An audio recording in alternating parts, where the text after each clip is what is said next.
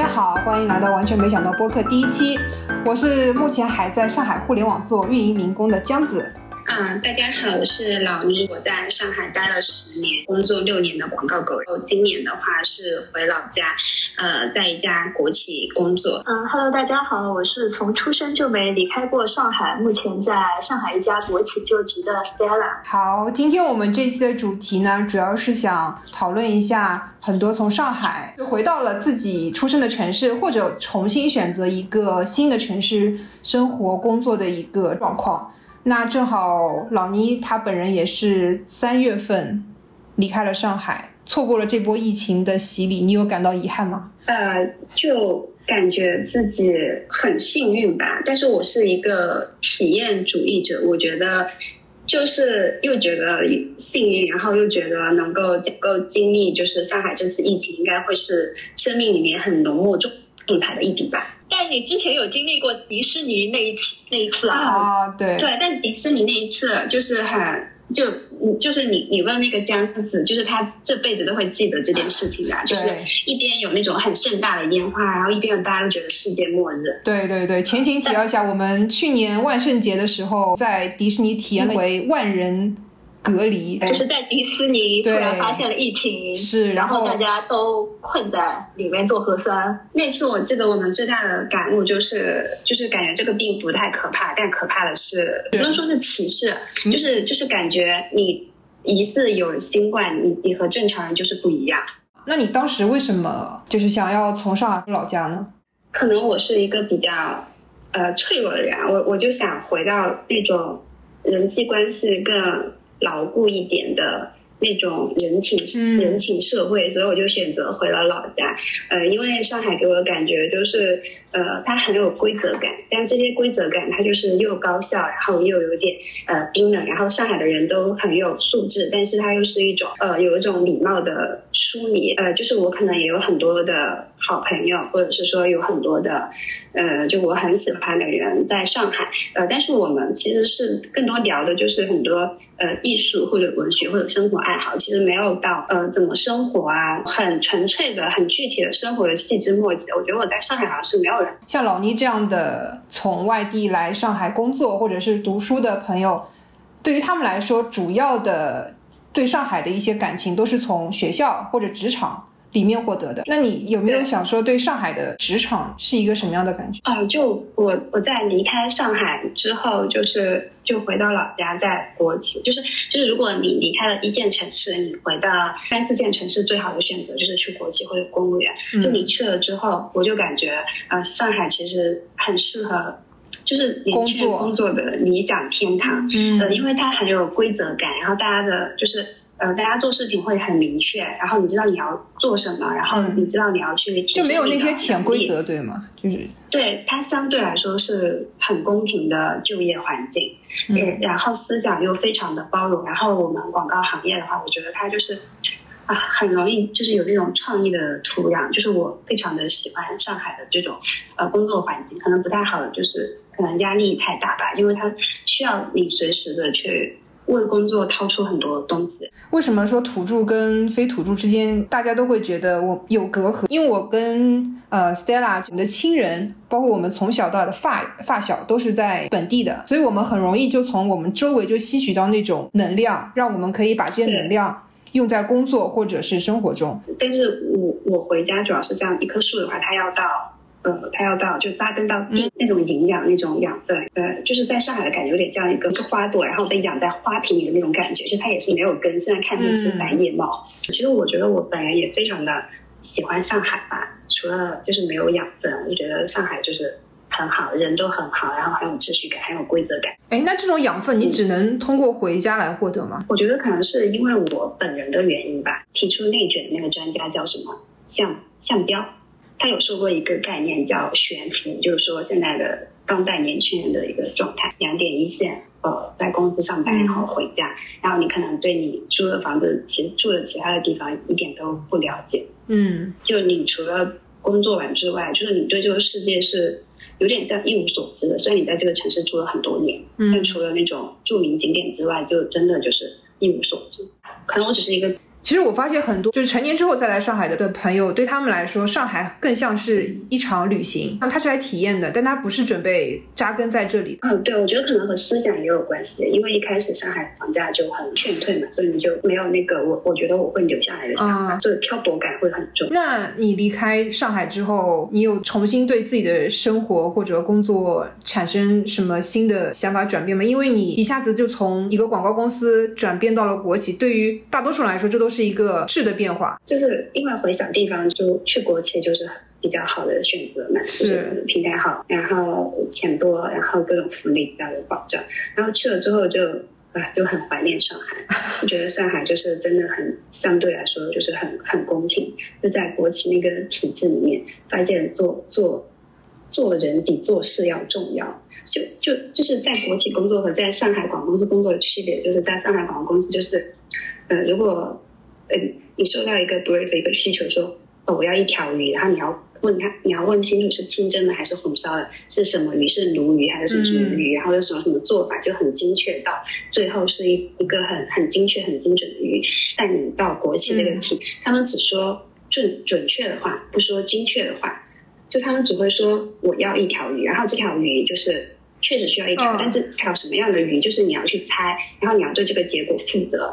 然后他们的等级的观念就很重，嗯，就是没有上海那种就是怎么说，就大家虽然说我是为你打工，但是我们的地位是非常平等的。我觉得这个不是跟地方有关，真的就是国企就是这个样子，在我看来上海的国企也这样嘛，也这样。而且我记得我当时还有劝过老一，我就说因为国企其实它也分很多种嘛，像你前面说你觉得回去觉得会呃国企薪薪资会比较高，但是我对于这个我也就觉得不一定啊，因为国企就分很多种，我在的这家公司就也没有薪酬算很高这样。哎，那是因为相对上海因为有别的更好的选择，去小地方的话你去工作人家还要你交钱去培训，嗯，然后每个月三千块这样。老倪，你可以介绍一下贵州现在的就业情况大概是什么样的？就是我们的支柱性产业就是煤电烟酒，然后之前有旅游，嗯，然后现在旅游也不行了，就非常依赖制造吧或者是基建，嗯，国企啊事业单位他们话语权会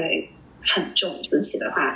没有什么很成熟的事情。那 Stella 你是怎么从一个天天说要离职但是一直不能离职的这种情况下适应下去的呢？也没有啊，我目前还在计划要离职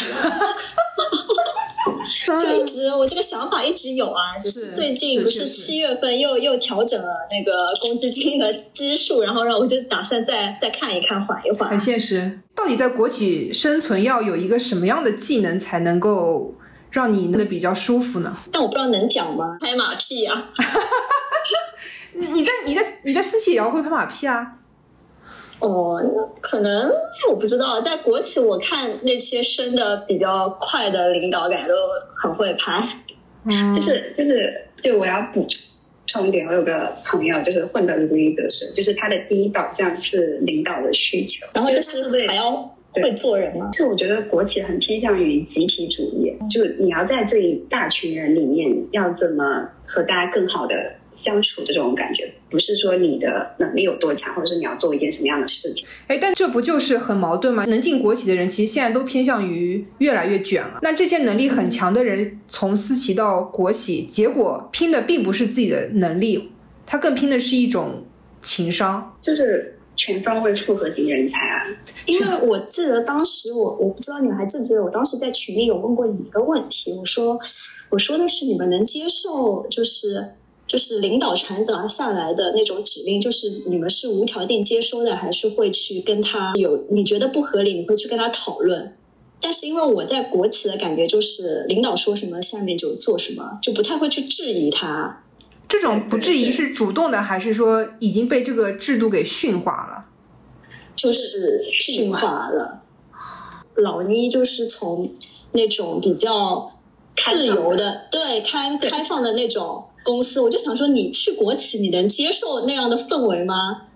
嗯，就果不其然，啊，你不行。我我在国企那一个月我就觉得也不是我的人生观崩塌了，我觉得我来到了另外一个世界，我需要学习另外一套法则，开始重新上一门社会大学这样。因为我之前待过的公司其实都是比较属于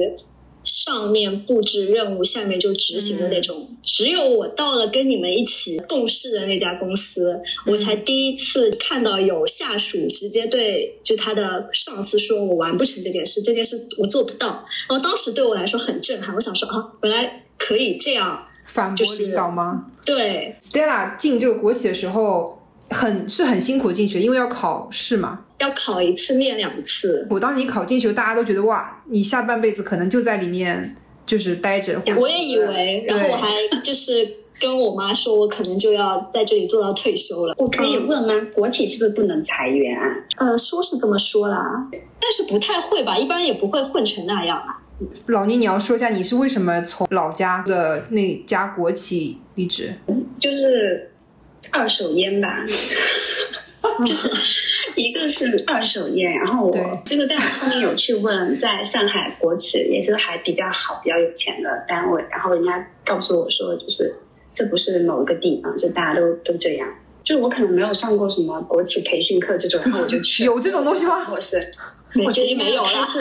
我觉得应该要开设一门这样的课，要不然太太难。就我后面才知道我踩了好多雷、嗯、就是有一次有个同有个同事他过生日，然后又请了很多人去替他庆祝，就在办公室里面，然后呢他就切了第一个第一只蛋糕给我，说我是一个新同事嘛、嗯、我后面对我其他朋友说我应该给当时领导大的领导，对，就人情世故是你工作的一部分，对，那等级制度就是真的是很严苛，而且就我去国企一个最大的感受就是你的领导如果不把你当自己人的话是不会骂你的，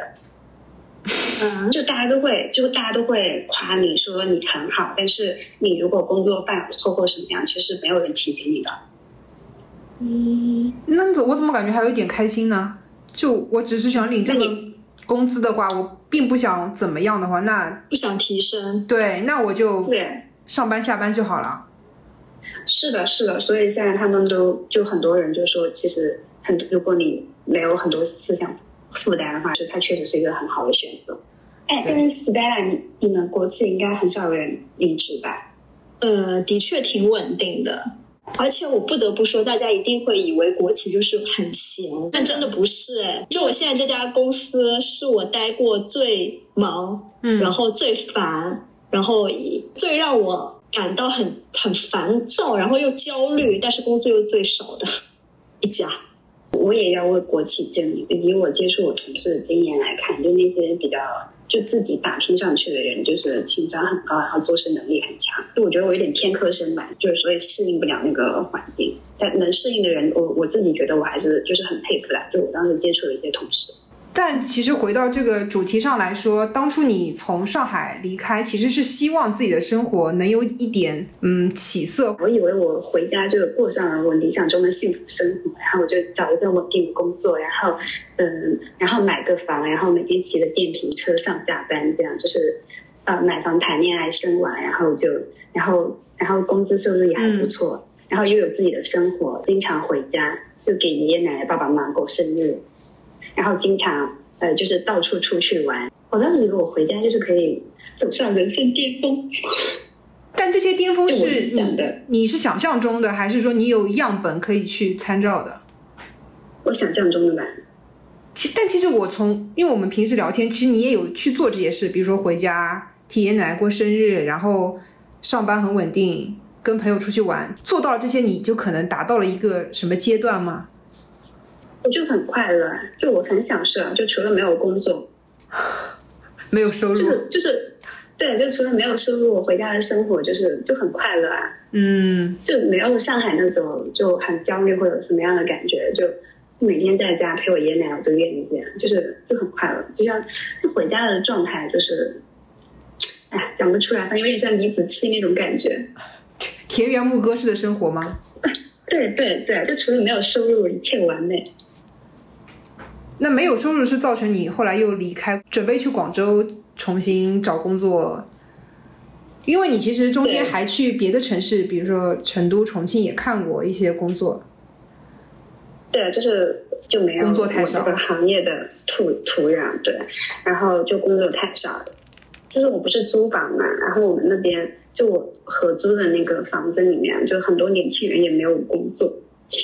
哎，那他们怎么怎么租，哪来的那个租金付啊？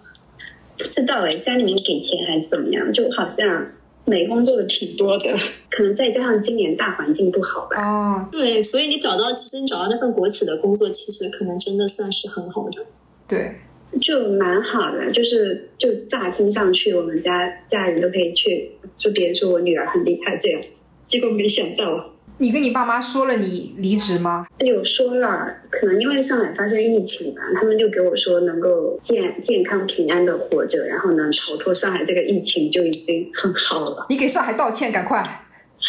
哦、对不起，上海，就是对不起，这是我爸我妈的原话，他们要骂的话骂他们，这是他们说的。好, 好, 好，整体来说，其实你经历了这一这一圈兜兜转转之后，如果再给你做一次选择，你还会离开上海吗？三月份的时候。会啊，就是我觉得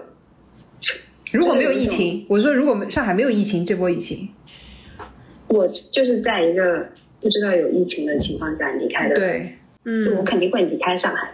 就想过一种别的生活，就像体验够了。我觉得你说旅行的那个感觉真的就很对，就像是你收集到了很多东西，然后你你觉得你要回家了的感觉、嗯、或者要去另外一个地方的感觉。那么 Stella， 你从来没有离开过上海西南角，也是因为你觉得自己无法离开这种生活中的朋友或者是亲人吗？嗯，其实我很羡慕老聂可以这样走走南闯北的，我也是，我也是到处打工哎，真的。但啊，但是我一直有一个疑问，就是你们北上广的土著是不是都不会考虑其他城市啊？就我身边的朋友。来说是真的，他们没有什么人会离开上海，因为在父母那辈的眼里，上海就已经是可能在全中国已经算比较好的地方了、啊、但是我有很多朋友去外地读大学了，只是他们读完了都会回上海。但我现在很后悔，我现在就觉得我我大学应该去外地，我就觉得一直在上海很没意思。就是你从小学到现在的人脉都在同一个地方，对，听上去就很神奇啊！就你什么时候都用得着，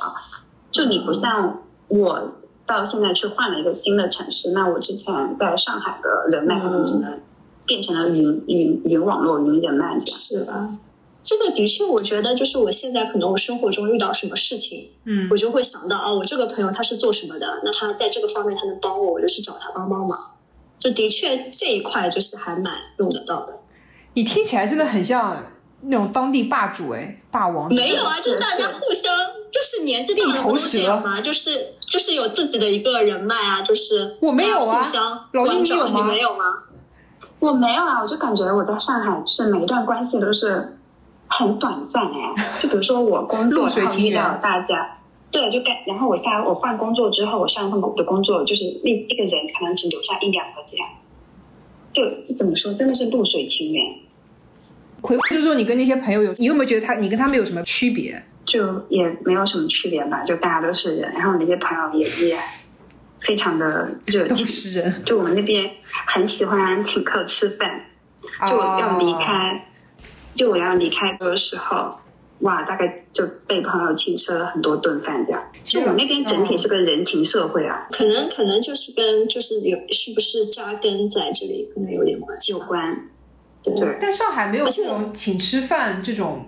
有啊，这种其实也有啦，很少吧，我们就是 A A 吧。但也不是，我是我觉得是看人，像我跟我有的朋友，他们是习惯，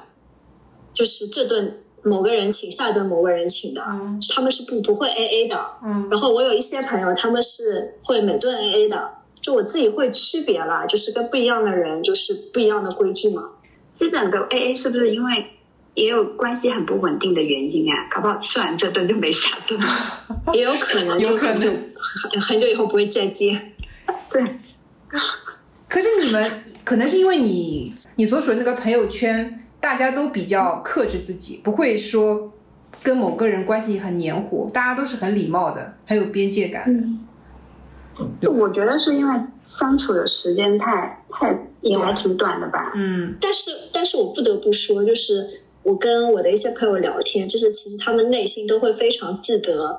他们那种请客的次数，就是他们虽然大方，但是他们也不傻，就是他们默默算账吗？划政治，对他们也会心里就他们自己心里有把秤嘛，就像我有朋友很有钱，但他其实自己心里也有把秤，就是哪些人他跟他们见面，可能每次他们都不付钱，都要他付，就是他会去付，但他心里自己清楚这件事情。我在上海只有我生日的时候才愿意请别人吃饭，其实我也不太想请别人吃饭。对，为为什么要？就我很不理解，为什么一定，比如男生女生出去，明明没有确立关系，但是大家都默认男生会请客。然后我跟我有些朋友讲说，我我我可能都跟男生 A A 或者怎么样，他们都觉得啊，那那个男生这么小气吗？为什么一顿饭都不请？但是跟说实话，跟男生出去真的不太会 A A， 要么就是这顿他请，下顿我请这样。A 我的 A 会是因为我看来出去吃饭吗？就是如果人不多，就你们两个，那是有点，在我看来有点怪了。就比如说我会，比如说他他付完钱之后，我可能会试探一下说，那我把钱给你。如果他不拒绝，那我就给；如果他说啊不用，下次你请，那我就会就默认就说哦，那下我都没有什么试探呀，我就直接问他多少钱，我转给你。可能和我吃饭的都不是男生吧，就他们都没有性别，就是就都是大家都是人在一起吃饭，然后在 A A 这样。那你回州也没有碰到说让你心动的人吗？我每天在那个新的工作环境已经让我开始啊，这是哪里？我是谁？我每天这么困惑，哪有时间谈恋爱啊？太搞笑了吧，大姐！正常，正常去一个新的环境，不是应该马上就说哦，哎，有没有帅哥？有没有帅哥？就赶快扫描一下。这样吗？还好吧，你把女生说的也太太那个了吧？怎样？这这食色性也好不好？就男生女生有什么区别？你干嘛把女生限定的这么死？但我去的那个部门不是不是年轻人的部门，嗯，就中老年人比较，嗯、也不是中老年人，就青年人，结过婚的那种吗？就长辈哥哥，所以你可以专心搞事业啊。是啊，还没有到搞事业的程度。就是我去新的环境，就是老妮真的，她从纠结离职到真的离职，可能就经历了一个礼拜，就完全不是。就经过一次吃饭的团建啊，那次团建怎么了吗？就就团建，然后感觉不是很喜欢，然后第二天就说我要走。你可以具体说说那次导致你离职的事件是怎么发生？是有什么什么劝酒事件吗？就酒酒桌文化了，但我觉得这不是呃某一个地方的公司或者怎么样，我觉得可能是刚好我遇到的那个公司，我不是某一个地方或者说某一类公司，但我刚好我遇到的那个公司。我记得国企也有这种文化，就是吃年夜饭嘛，就一个部门吃年夜饭。就我刚去那一年，就是也会有那种。就男性那种老领导就说喝一点啊喝一点啊，然后就第一年就还是新人嘛，刚去，然后就不好意思，就就可能喝喝喝一点红酒，然后到后面反正脸皮厚了，我就打死我就不喝怎么样，就那样了。你就当场就说嘛，打死我都不喝。也没有啊，就说喝一点就不踩他就不喝啊。哦，就其实虽然是喝酒那个环境，那天我是没有喝酒的，我就说我不会喝，然后我还很傻，我还。我还以为我能够以茶敬酒去敬别人，其实不可以的。以茶以茶敬酒，人家会觉得你很不礼貌，你干脆就不要来敬。对，就不能以茶敬酒。就我，因为他那个敬酒的方式是要敬一圈，就是就挨着所有人都要敬。然后他那个酒杯还不是很小的那种，就稍微再稍微再大一点。其实我我不知道，我觉得我只是略略懂皮毛，毕竟我只待了一个月。那那你们那是要喝白酒吗？对啊，当然要喝白酒啊，五十六度那种哎，那不是一小杯，这个就真的太猛了。他们酒量都好好。那你那次不喝酒之后，具体会对你生工作带来什么困难吗？还是说就是你觉得你融不进去了？就是有再三确认我说，呃，你会不会喝？然后我就说我不会喝，但其实也没有人勉强我。呃，我受不了的原因是因为大家都在里面就是抽烟。就想想那一面的人大概就我一个不抽烟，然后我回家之后就感觉自己像被熏腊肉一样，就浑身都是那个味道，你知道吧？就是而且这时候肯定会有人问，那你干嘛不去跟上面的领导反映一下，让他们不要抽烟？老妮有去哦。对，我去了啊。会有人这样跟你说啊？没有，不是没有，不是我的意思说，就有有人会预设说，如果有人真的听到这个，他就想说，不就是办公室有人抽烟吗？那你就去跟你的领导或者是 H R 部门说一下，让他们不要在里面抽啊，或者去吸烟室抽啊。对啊，我就这样做了。对啊，老牛就这样做了，然后就没人没人理他。啊，这你很勇敢啊！你我啊，就是我去找了我领导的上级，啊、就我在离职的时候，就我后面才知道，就一般就是就是问你说你你对这份工作有没有什么你觉得可以改进的地方？哦，就等于你是什么的？在提离职的时候提出了有人在办公室抽烟，你这个原因，所以对，就是领导的领导要找我聊天，然后呢，就是我才知道其实只是客客。就是很礼貌性的对工作有没有什么改进或者怎么样，后来我就以为真的要再询问我对工作的一些建议，然后我就我就说了，但其实真的无所谓啊，因为你都要离职了，你说就说啊。对，但是影响了工资啊。对，他后来离职的工资也会被克扣，也不是克扣吧，就是就只能说就是绩效没有达标，但我觉得只是我的揣测啦。但是有一个蛮蛮搞笑的，就是我当时给我领导的领导说我觉得就是办公室抽烟之后，然后我领导的领导就马上跑到我那个办公去，对着我们部门所有的人说，你们这个区域以后不准吸烟啊，吸烟就要罚多少钱，就因为你们吸烟所以才把谁谁谁就是熏跑的。就是当时我就很尴尬。天哪，你也太尴尬了吧。好了好了，我还有最后一个问题啊，那其实你也算是比较完整的经过一个循环了，你现在有对准备去上海生活或者工作的人、呃、人你对他们有什么建议吗？我我觉得如果是嗯比较就也不能说，我觉得我觉得比较有想法的年轻人，上海是一个很适合去的城市，我觉得可以看到，就我觉得他那种工作模式我还是非常喜欢的，就是就我我不知道，因为我待的是广告公司的，呃，就是你接触的人也好，接触的工作方式也好，就你就是我觉得所有感觉下除了很累，其他的都很好。但是如果你你是想说我先去上呃上海或者说一线城市打拼几年，然后再回家来考公务员或者考编，那我觉得这个想法就我我觉得你还不如直接现在开始就去考编，对，你就直接先你就直接去进入这个呃。呃，稳定的体系，对，嗯，你你，我觉得你会适应的很好。对对对，我还有一个问题想问，你们对那么多人就是从上海离开有什么看法？从老妮离开上海到后面上海封城，很多人都说对上海很失望，包括我们共同的朋友也说，就是一解封马上走。但其实你真的去想你，你那我去哪儿？对于很多年轻人来说，不是说上海是他们唯一的选择，而是他们选择了上海之后，他很难再去适应别的地方，或者说他觉得每个地方都是上海。对他们来说，他们的生活方式都是一样的。如果你是一个爱玩的，那你每个地方你都去玩。所以很多人嘴巴上可能说我会离开上海，当然也有像真的有朋友他们选择回家或者是换个地方生活，但对于很大多数的年轻人来说，换个地方生活这个成本真的太高了，你什么都得重新开始，太难了。哦，我的话，我可能是觉得，呃，有些人可能他们就从上海润了，但肯定还是有一些人他们会继续来到上海。对，那呃，我是感觉就可能网上对于呃人离开上海，他们可能会说啊，那你们就走啊，就是感我感觉可能会有一点。就是傲娇的那种感觉，嘴巴上比较硬。哎、嗯，那我还有一个问题，因为这次疫情，我对上海失望嘛。因为像我的话、嗯，